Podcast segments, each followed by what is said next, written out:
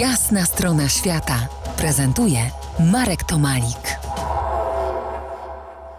Moim gościem Tomasz Owsiany, z powołania reportażysta, autor wielu znakomitych książek. Tomku, co tracisz w podróżach reporterskich? No, myślę, że przede wszystkim tracę pewną spontaniczność. Wiesz, moje podróże reporterskie, one, one zawsze jednak przebiegają według pewnego planu. Zawsze wyjeżdżam z kanwą zagadnień, które chcę zgłębić i jednak czas, który spędzam z danymi społecznościami, on, on jednak no, jest przede wszystkim czasem na pracę, na zbieranie e, informacji. I jest to po prostu nieraz e, bardzo męczące. Poza tym w wielu wypadkach, no ja po prostu nawet jeżeli gdzieś jest nieprzyjemnie, to ja nie mogę sobie pozwolić na to, żeby po prostu wyjechać z takiego miejsca. To, to są te tak. zyski, no bo teraz, teraz właśnie tak. chciałbym usłyszeć od ciebie woltę, czyli e, wiemy, co już tracisz, a co, co, co zyskujesz jako reportażysta no właśnie, no gdzieś więc, tam.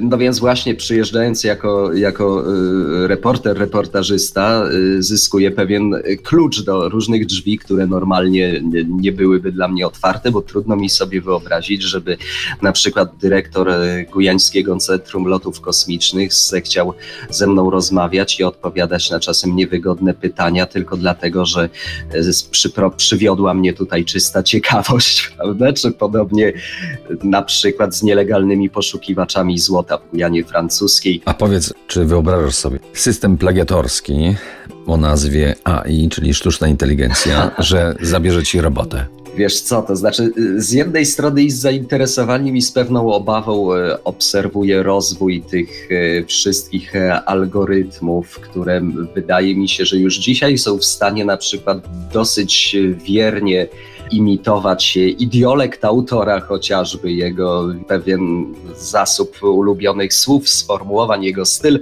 krótko mówiąc. Natomiast wydaje mi się, że aha, no plagiat plagiatem, plagiat jest po prostu nielegalny, natomiast bardziej by mnie interesowało... A może autoplagiat?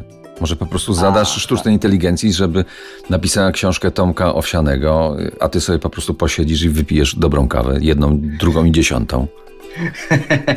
Wiesz co, jak przypominam sobie ten, ten bardzo jednak mozolny, czasochłonny czas e, dwóch lat tak naprawdę, które, które poświęciłem na pisanie e, książki Kraj Naprawdę i na niby o Gujanie Francuskiej, to pewnie e, byłyby momenty, kiedy bym poczuł taką pokusę, ale, ale nie no, w życiu bym się nie posunął do czegoś takiego. I poza tym myślę sobie, że to, czy tego typu praktyki się upowszechnią w jakimś stopniu, czy nie zależy w dużej mierze po prostu od powszechnego przyzwolenia, czy, czy dopuścimy to, czy nie. Tak czy owak, troszkę ponura jest to perspektywa, ale zostawmy ją.